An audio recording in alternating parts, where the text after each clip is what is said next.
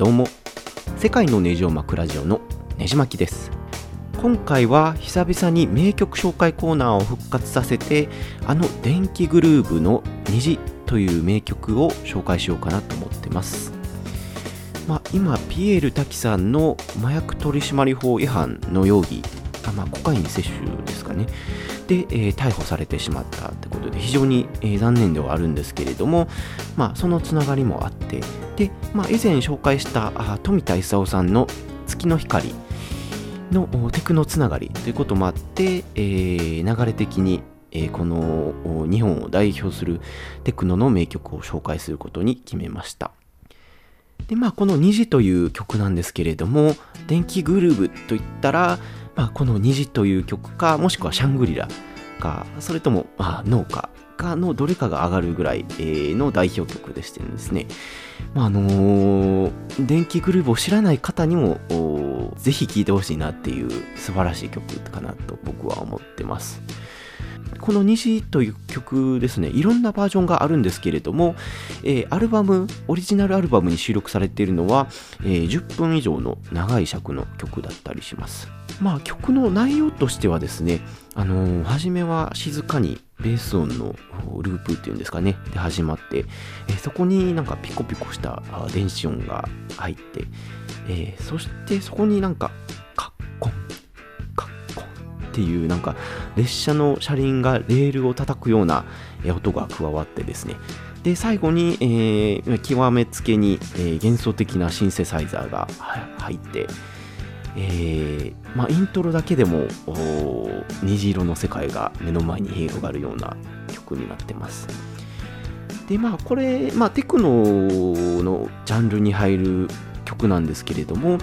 えー、女性ボーカルがですね非常に、えー、効果的に使われてましてですねその幻想的な曲調と、えー、なんかふわふわ浮かぶような女の方の、え、ボーカルが非常にマッチしててですねドラッグ的な、え、レインボーの世界をうまく表現できてるんじゃないかなと思います。で、えー、テクノで歌物の曲をヒットさせるっていうのは結構すごいみたいで、えー、まあ、電気グルーヴの曲の中でも「ノー」という曲とかそのさっき言ったあシャングリラと並ぶほど、えー、よくできた歌物の曲だったりします。で、えー、歌詞の聴き心地もすごく良くてですね、えー、シンプルなワードながらもなんかこだわって、えー、作られてる感じがすごくしますし、えー、世界観も不思議な感じでその幻想的な世界をうまく表せてるんじゃないかなとます。まあ、この「虹」という曲の初めですね、まあ、この曲の初めの歌詞からしてもですね、えー、まあ、引用しますと「遠くて近いつかめないどんな色かわからないゆっくり消える虹見てて取りこじかけになる」という感じで、えー、まあ、非常に不思議な歌詞になってます。まあ、これを、まあ、女性ボーカルと医師の卓球さんが、えー、繰り返し、えー、同じフレーズを歌うわけなんですけれどもそれが非常に心地よく聞こえてですね、まあ、あの韻も綺麗に踏まれてますし一緒に口ずさみたくなるような歌詞だったりだとかまあそれは売れるわなっていうぐらい、えー、まく作られてるかなと思います。でこの「鳥こじかけ」っていう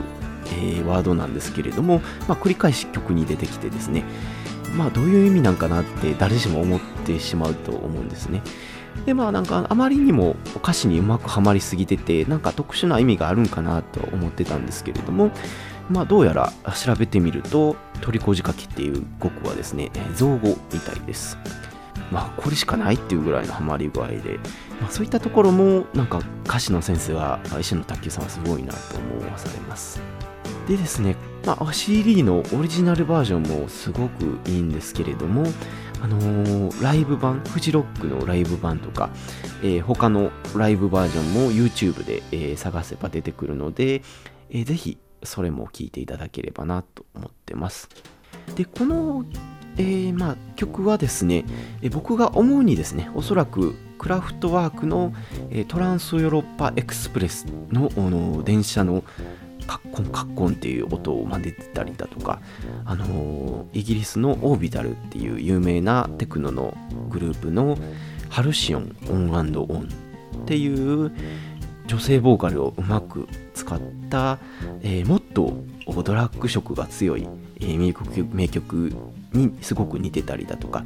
あとはアンダーワールドっていう、えー、イギリスのテクノのバンドのボーンスリッピーっていう曲に、えー、シンセサイザーが似ててですね、まあ、その辺りを参考にしてるんじゃないかなと僕は思ってます。まあどれもそのマニアックなもんとかじゃなくてテクノ好きなら誰もが知る名曲であってですね、まあ、あの電気グルーヴも明らかに意識してやってるんじゃないかなと、えー、思わされるほど綺麗なオマージュになってます。まあそれをですねうまく組み合わせてポップなテクノに仕上げてるのがなおかつやっぱり日本でもヒットしたみたいでそういうところが主に天才的だなと思います。まあ今まさに現在進行中で、え、ネットでも、え、すごい話題になってますけれどもまああのよく言われてるのがどこまで規制をすべきかっていうところですね。まあレコード会社が、あの、ネットのサブスクリプションサービスから天気グループとか、えー、ピエール滝関連の楽曲を全て撤去してですねかつ、えー、CD を全て回収するっていう騒ぎになってたりします。なので、本当に今現在、Apple Music とか iTunes でも聴けなくて、えー、Google Play Music、Amazon プライムでも聴けなくなってて、えー、残るは、えー、まあ、代表的なところでは Spotify だけなんですけれども、まあ、Spotify も時期、えー、消されてしまうだろうという話になってます。で、まあ CD も、えー、全て回収ということで、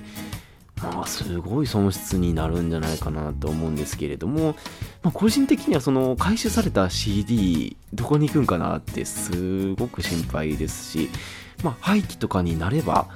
すごい無駄ですよね。まあ個人的にもその音楽が聴かれる幅がすごく縮まってしまうので電気グルーヴ好きとしては寂しいなとは思うんですけれども。まあ確かにそうですね。これだけドラッグのイメージがついてしまったら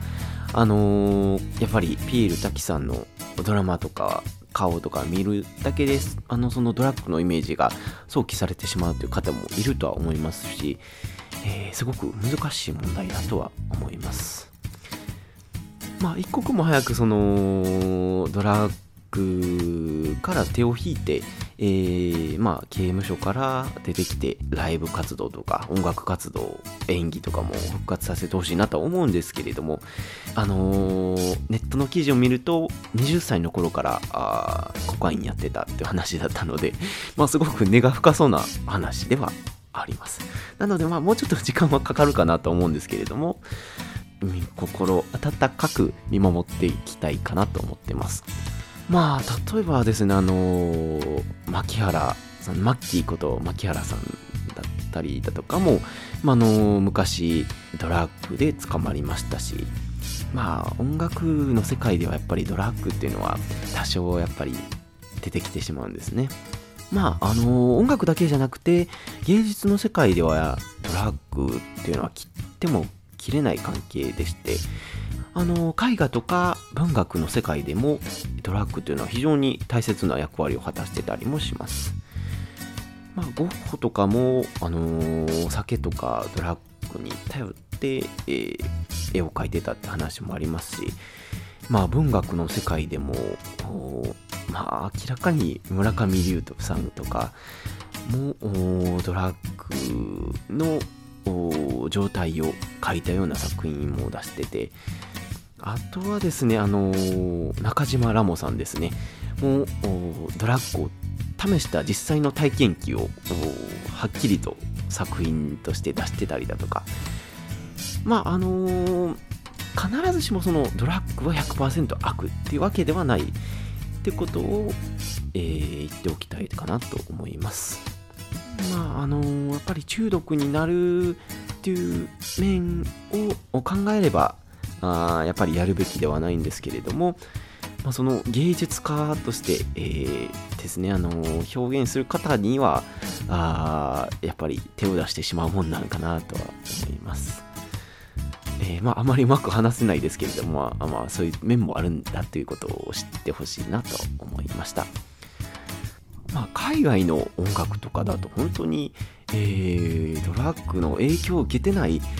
音楽を探すのが難しいぐらいたくさんドラッグミュージックがあってですね、まあ、後期ビートルズの曲とかはかなり、えー、ドラッギーですね。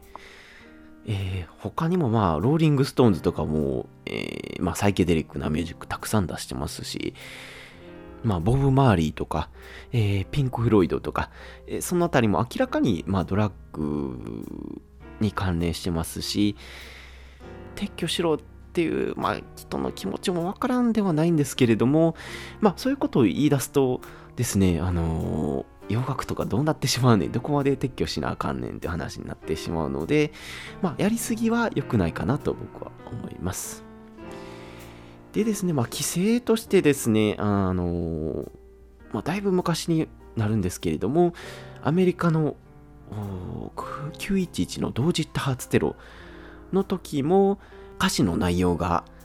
ビルに突っ込む飛行機を想起させるということで、えー、サイモンガーファンクルの明日にかける橋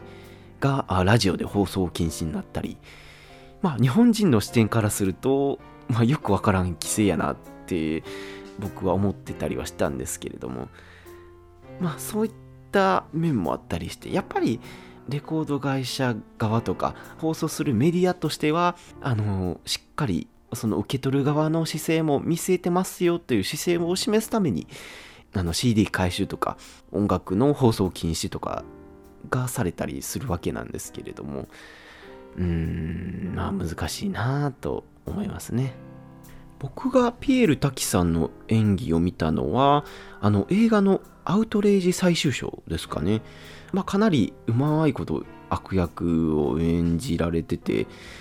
えー、最後は確か SM プレイのようにベッドに手錠でつながれて、えー、爆破されてたっていう記憶があったんですごく印象的だったんですけれども、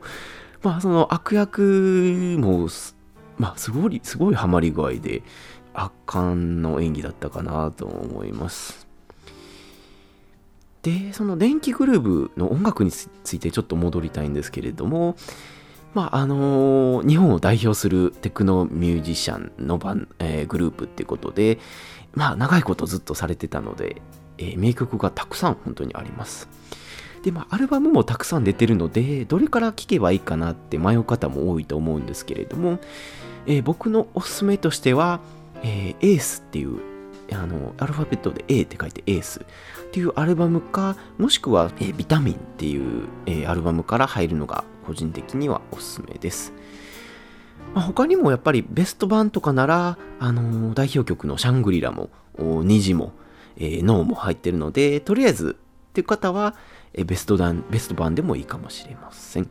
ということで、そろそろ名曲紹介終わりにしようかなと思うんですけれども、まあ、この他にもですね、えー、以前、あの、富田勲さんの名曲、月の光だったりだとか、えー、U2 とか、えー、スティングなどロックとかも幅広くして紹介しているので、よかったら別のエピソードも聞いてみてください。このポッドキャスト以外に、えー、ブログもやってますので、興味のある方はぜひご覧ください。URL は www. ねじまきブログ .com 世界のネジを巻くブログと申しますこのポッドキャストを iTunes とか iPhone で聞いていただいている方はぜひレビューや評価もいただければ幸いですでは次のエピソードでお会いしましょう。